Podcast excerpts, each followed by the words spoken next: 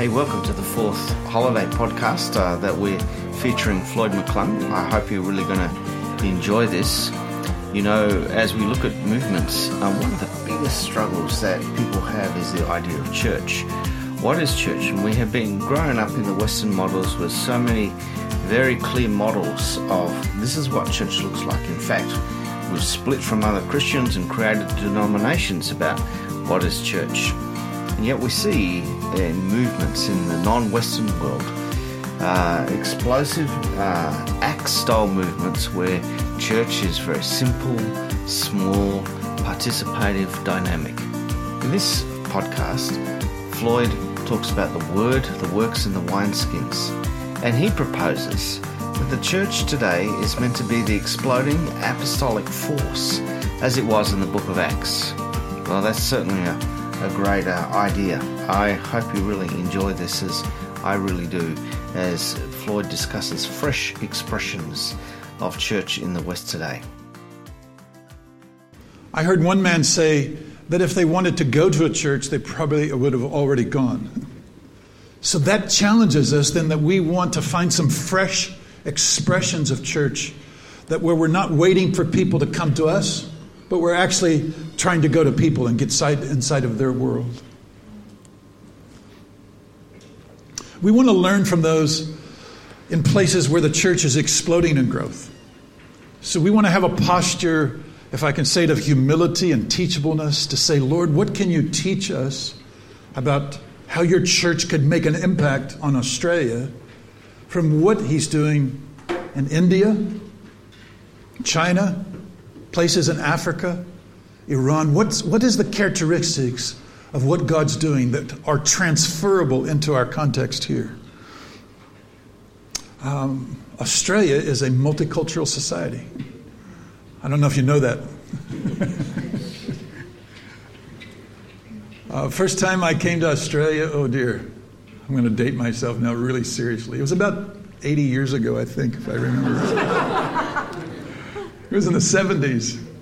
And it, it was an all white culture. I think it was a white only immigration policy. And man, that's changed. This is like, how many, how many cultures, nationalities, languages in Australia today? 180? 180 to 200. That's pretty amazing. So, what works in one culture as an expression of church may not work in another culture. So we want to ask ourselves what is culturally friendly? So there's two dimensions here there's the gospel and there's culture. So we want to we want the gospel to be culturally friendly to people. So if they live in a particular way in a culture, we don't want to ask them to change their culture to adopt to how another culture does church. So that's, can I say, exegeting the cultures of the, of the society and getting to know that and finding fresh kind of packaging, so to speak, expression of the, of the gospel in that culture. And of course, when we have more church planting and we have more fresh expressions, it mobilizes more people. So it moves people off of the kind of passivity of watching some people actually be involved, and it gets everybody involved in the church. So you said it a movement is an attitude, it's a mindset. Uh, a movement is a set of values. It's not so much about models, but at the values that empower them. Models can change, but the values are transferable and reproducible. A movement is about an apostolic force empowered by the presence of God. It's recapturing that essence of what the church was in its beginning and saying, God, we want that now. It's like Joyce saying, I want more. And that hunger, when there's desperation, then moves us off center and gets us moving and going with God and what He's doing. A movement requires a set of skills. So, certain models of church require certain skill sets.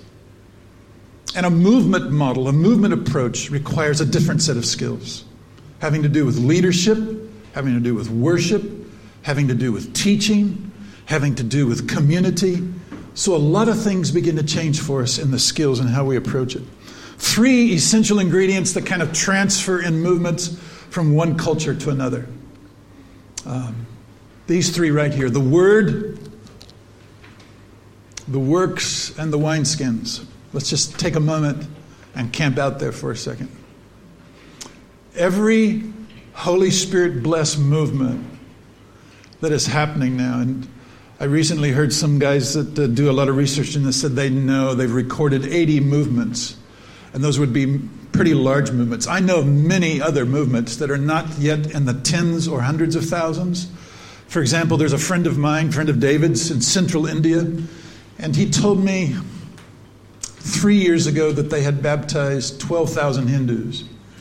And he said, uh, Floyd, I'm afraid I can't go to a village and preach because so many people respond and so many people want to be baptized. It's just wearing me out. I can't keep up with it. Now, when you get inside of that movement, what's really central to the people is the Word of God is coming alive to them. Now, it's not always in written form, most often it's in oral form. But it's the Word of God that's feeding that movement. And there's an orientation toward obedience. Uh, I was with our friend, his name is Nitin Sadar, and the movement's called Din Bandhu, Friends of the Poor, uh, in, in, the Nagpur district and in that area of in central India. And uh, we came together with a group. Um, they had every three months, they would gather all their people from all the villages and several districts around Nagpur. Thousands of people would come together for their like celebration, but it was more like a quarterly celebration than it would be uh, a weekly celebration. And when they came together, it was the Word of God. And I remember a man standing up, and he said something so unusual. There's a very poor Indian man, what would be called an OBC, another backward caste, an untouchable. Here's what he said through translation to several languages. He confessed that he had been beating his wife and that was common in the villages. But it was the Word of God that was convicting him as we did a simple study, hearing what God was saying about how men and women treat each other in marriage from Ephesians chapter 5. The Word gripped his heart, the Holy Spirit brought conviction.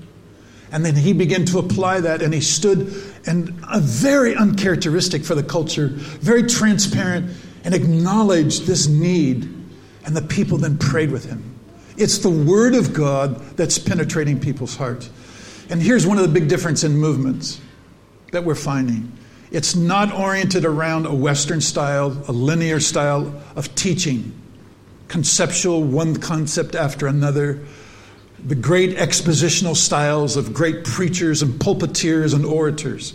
Movements are much more participatory much more oriented around everybody participating and hearing God speak the word for themselves, much more geared to obedience than knowledge.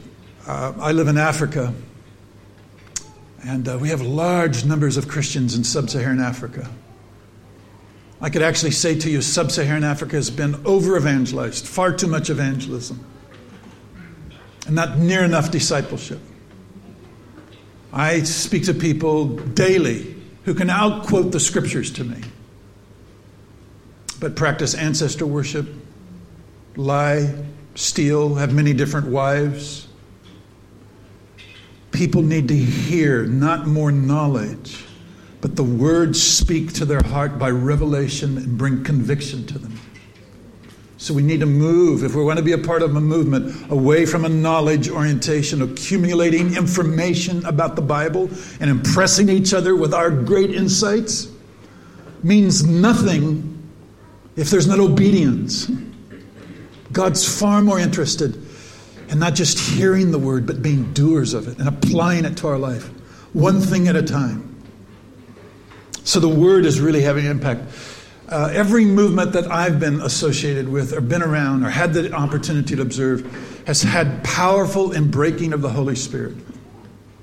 I've met quite a few church planters who did not believe in demons or deliverance or signs and wonders, and when they get in the middle of a movement, they change their belief because God breaks in. Or they hit a barrier, a wall, and they can't go forward unless the Holy Spirit comes and it demonstrates himself in power. So kingdoms come in conflict. The kingdom of God intervenes in the kingdoms of this world. The ruler of the universe comes and can I, can I say just confronts the enemy, the ruler of this present evil age. And when that happened, signs demonstrate the arrival of that kingdom. So we're not talking about a prosperity type message. We're talking about God showing up and penetrating cultures and mindsets and bondages and setting people free. The power of God is real in movements. And wineskins, fresh expressions of church, reimagining, re experimenting, if I can say, reinventing what is old and never change, but is, it is also fresh and needs to be re experienced for ourselves within a particular culture. Now, I just want to take a second. I could keep going about this, I could rant and rave. Uh, but I want to I want to ask if you have any questions, you want to interact for just a minute. Yes. I just noticed um, someone like Angus Buchan in, in South Africa has got um, strong preaching. It's, it's, it's, it's, the preaching of one that's got great rhetorical skills. Um, what do you, what, how does he fit into your thinking? Uh, what was the name again? Angus Buchan. Oh, yeah, Angus. Um, yeah, I love Angus and admire him tremendously. I think the point I'm trying to make is not that um, the preaching of the word is bad. There's always a place for proclamation. I'm a, I mean, that's what I'm doing right now, so it'd be a little self contradictory, wouldn't it? Um, but I believe that the heart of what needs to happen is for people need to get a hold of the word within their hearts. Um, for those of you who don't know, there's an awesome movement that's taking place in South Africa amongst men. It's called the Mighty Men of God. Uh, and a Scottish background, Zambian born, English speaking potato farmer, seriously, um, a racist, got touched by God, uh, was converted, started preaching to farmers in barns and fields and wherever he could get an opportunity, and then heard God say that he should invite men to come to his farm. I forget how many men came the first time 300, 500 men. Uh, the last gathering had 300,000. And um, Angus has filled every stadium in South Africa. Uh, and God's using him. And interestingly, as an English speaking uh, farmer, God is using him to speak into the Afrikaner kind of culture in a very powerful way. I'd, I'd consider him to be a prophet to the country. Uh, I, I've said in a stadium, kind of our holiest rugby shrine. You know, you've heard of the Blue Bulls, you rugby fans. I went to Loftus Stadium in Pretoria, and there were 70 some thousand people, and Angus um, just basically prophesied to 72,000 white guys. I was a little disappointed there were no black guys there, but um, then I began to realize, wow, God's raised him up to, as a prophet to this culture and this people. And he basically said, God's not finished with you, with tears in his eyes, calling the Afrikaners back to what God had brought them to Africa for. And that's to serve Africa and love Africa and build up Africa. And then he'd point, all of a sudden, you'd hear him stop and he'd point, and you, he'd say up there, if you'll repent, God sees your adultery, and you, you've been stealing taxes from the government, from the revenue service. And then he'd keep crying, and every every sentence was breathed deep with hope and with redemption and with passion and a call to repentance. So I'm a Angus fan. but I notice it's interesting that God's used Angus to get it going, but all over the country, when men gather, they gather in little groups and go back to the Word of God. So it's kind of a both and. Any other questions? How, how do we break the um, the clutch and the mindset of the structures of church to be free to work in a movement? Because most of us come from a structured church type background, and yet we need to get free of that to let the movement go. How do you get away from the structure?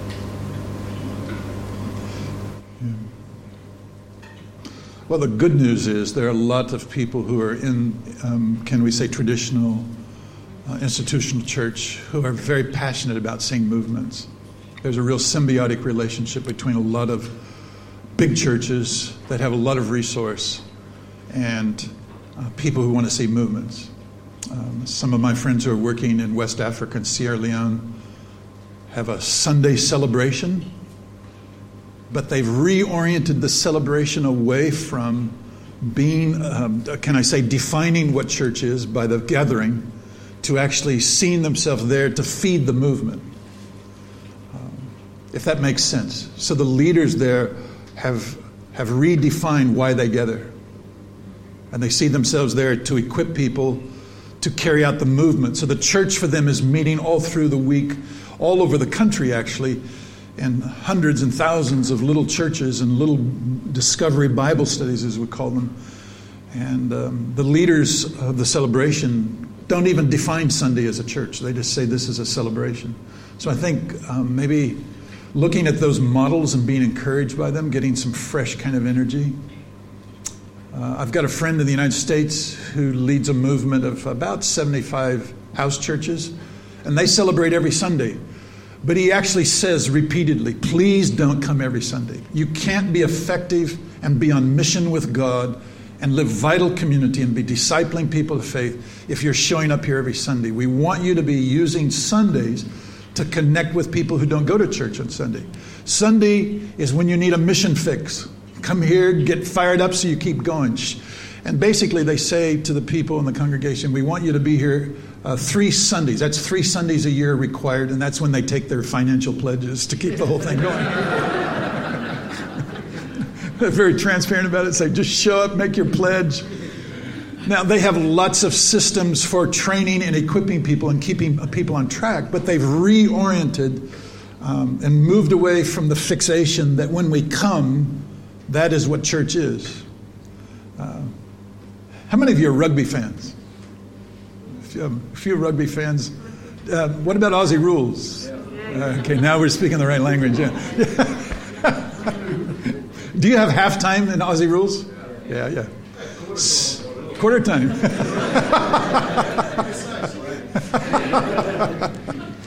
so, uh, so what do they do at halftime? They breathe, they break. Do they go to a locker room? Yeah.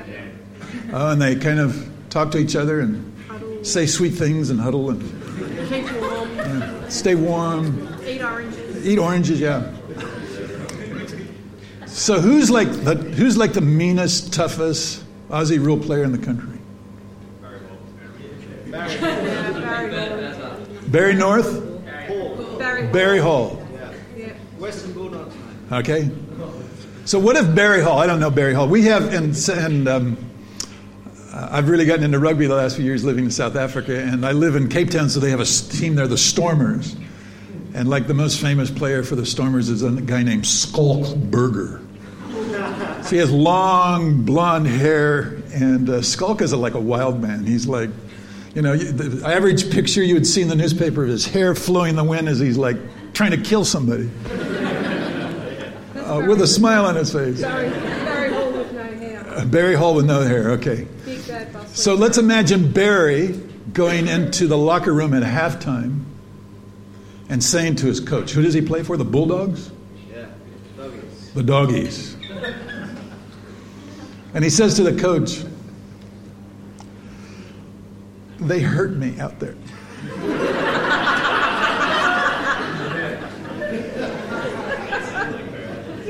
and it's cold. could we could we stay inside and, and, and play here in the locker room, please? Because those people are so nasty out there. They're just like aggressive and violent. And it's so warm and peaceful and cozy here. That, does that sound like Barry Hall? Yeah. yeah. Obviously, not a doggies fan. so, rugby does not happen in the locker room. Uh, the locker room is where guys get stirred up, encouraged, yelled at, and sent back out to play the game. Church doesn't happen in a building on a Sunday. Uh, Sunday meetings are like halftime. The game is played on the field of life. So we have to have a rethinking of our theology of church and move back to a missional movement, book of Acts mindset. And that means from the top down and from the bottom up.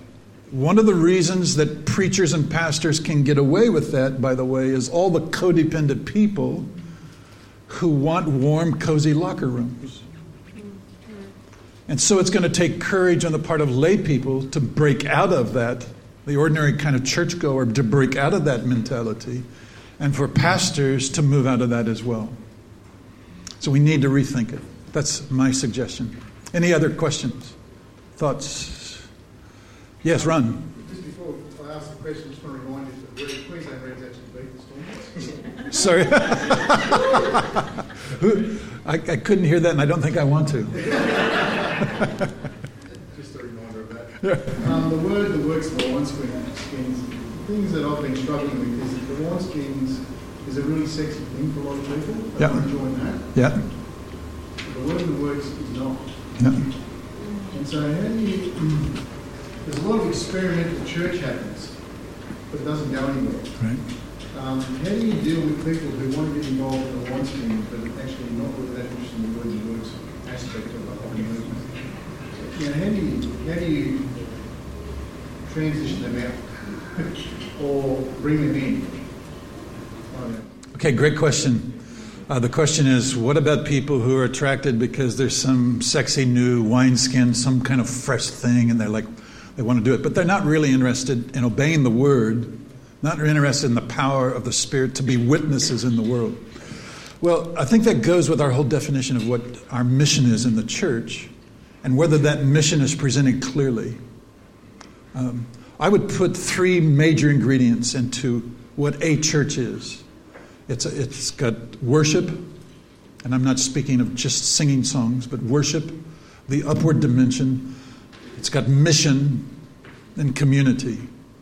If people are attracted because they want the latest buzz in worship, or they want cozy community, safe place, but they don't want to embrace mission, then we have to take the responsibility um, to define what our expectations are of people. I've got a friend who just planted a new church in Pretoria, Pretoria East, and up in South Africa, in the northern part of the country. And he said the thing that's hurting his church the most is all the transfers coming in who want the latest kind of cool church, but are not interested at all in the original mission of the church that led to the birthing and the growth of making a lot of disciples. This guy is like a discipling fanatic. And that means for him reaching people who don't know Jesus. So he's he's he's seriously thinking about how can he get rid of all those people. And my response to him was, "Bro, you need to change not your orient, just your orientation of your mission, but you need to change your orientation of Sunday because if you have a if you have a missional mindset, but Sunday is an entertainment, you actually got a built-in inherent contradiction. So I think we have to rethink Sunday as to if we're going to be able to be consistent. So a clear mission that becomes a test of whether people actually want to join us and that we live that mission out on Sunday. So Sunday is not geared to kind of catering to uh, the traveling butterfly Christian who's just kind of checking out the latest thing, but that it's actually consistent with what we're doing in our discipleship and in our missional communities. So the DNA then is pulled through everything we do, and it's consistent. It doesn't just kind of disappear at a Sunday celebration. Yes. Along those lines, could you make some comment on some of the uh, churches in the States that seem to have held those two intentions very well? Uh, so particularly, say, uh, Tim Keller in Seattle, uh, sorry, in um, New York City. Yeah. Uh, Driscoll over in um, wherever he is. Seattle. Seattle. Now, now, now, if you sat and talked to them, I'm sure they would talk about the preeminence of small groups and about all that thing, especially Tim Keller. But they still hold the Sundays very much, um, I'd suggest, in a different way than what you're saying, and yet they've seen and are still seeing quite amazing growth. Um, could you comment on that? Uh, yeah, the question is uh, could I comment on some churches in the States that uh, seem to be doing a really good job of holding to a Sunday celebration? Would that be correct? Am I interpreting you? Well, a, a, Sunday service that is uh, seems to be uh, quite a main thing in terms of the teaching and that sort of thing, and yet we're still seeing rapid growth. Yeah. Um, yeah, I, I only listened to Mark a couple times I really, Mark Driscoll, I really loved what I heard. Um, he was speaking at what they call an Acts 29 Church Planters Conference, and he was telling a bunch of guys off and telling them to stop planting churches typical Mark style. You know, you need to stop trying to do this. You can't even take care of your marriage. Go home. Stop your church. uh, Mark is a kind of no, no, uh, what's the word I'm looking for? No nonsense, straight, hit the gut kind of guy and in a very, very, very liberal, um, cool culture kind of city in Seattle and doing an awesome job. I think one of the reasons Mark's so effective is he's just so straightforward, but got a powerful uh, preaching, storytelling gift. And so I would say that is really working because it, it's American culture at its best, so to speak. If I exegete the culture, if I look at the culture, I think, wow, Americans like big meetings. Many people in America. They like anonymity. They like to sit in a meeting and they want something that will, you know, they want to, they want a jazz, they want some buzz. Um, and, and if you do that well, that doesn't mean you're compromising. You can be really true to the gospel and you can package the gospel in a cultural way that's appropriate and touches a particular culture. And um, I think Mark's doing a great job. And there are a lot of other guys in big churches that are doing that as well.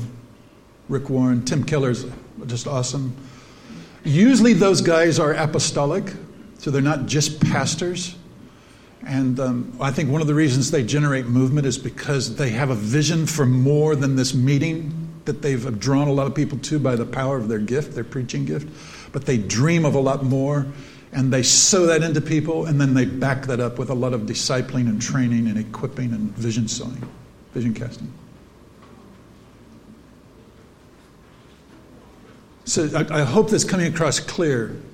Personally, I'm not against any model of church if it's effective in making disciples. If it's making disciples, it's great. So I compare church models to like containers. I got a glass here, we got a container with a little thing on the top, and we got a cup. And so, which one is the best one? And that's the kind of discussion we often get into when we talk about church oh, I prefer this, or that's like really cool, or that just meets my need. And that's kind of weird and selfish. It's not the model, it's what goes inside it that counts. That's what's really important. Now, that model needs to be effective in impacting at least a certain segment of a culture. Some megachurches worldwide are having an impact. It's kind of interesting. I think the same is true. I talked to um, Dale on Thursday, we had lunch about what's going on here in Australia. The same, and I know it's happening in the States. It's interesting. While church attendance in the United States is on the decline, overall numbers of people attending churches, the number of megachurches is on the, in, on the incline. it's increasing in numbers. So the numbers of churches and the numbers of people attending them which gives us a false impression that actually the church is growing within a country, which is not true. So a certain kind of church is growing, which is great. But meanwhile, we have to keep looking at what about the total number of people? And what style of church will touch more styles of people, kinds of people? So I've said it several times here, and I'll say it again. You never need to criticize a particular style of church to justify another style. You never need to build what you're doing if you're missional and passionate by criticizing another way of doing church. It's just a sign of immaturity. We don't need to do that. Let's just be p- positive. So please don't take what I'm saying as critical. It's just um, trying to look at what will help us reach more people in our culture. Okay, one more question, we'll take a break. Sally? Um, would you say, Floyd, that middle, the mega more catering to the middle class, but to reach the marginalised, um, that we need to more take take it to them, take it to their communities, Uh, to the streets. The question is uh, do megachurches tend to reach more the middle class? And do, if we're going to reach the marginalized, do we need to go to them? Let me just kind of reverse that. I would say to reach marginalized people, we need to go to them. We need incarnation. There are megachurches that are actually doing great jobs amongst the poor, but they're within the cultural reach of those people. They, uh, marginalized people are disempowered. They often don't have power, they don't have choices. So poverty limits your options. You can't get in a car and go across town. But if a church is close by to you, it could be powerfully reaching you if it's culturally touching where people are. So I would say generally, yes, it's true, the marginalized, we need to get to them. Um, we work in Africa, and man, Africans like celebration. Uh, you know what's going to happen in heaven? White people will be able to dance in heaven. That's what's going to happen. Because I know, because I made that deal with God. Because like it's really embarrassing to be a white guy in Africa right now. I want to promise you. Because white men can't dance, man. It's just like it's embarrassing to watch me try. So Africans like love celebration, and poor Africans, middle class, rich Africans, just love a big Sunday kind of celebration. So we look at that and we say, okay, is that part of what God put within Africans? And if so, then we want to do movement in a way that honors African culture, and there's room and affirmation of celebrational services without moving away from discipleship. Okay,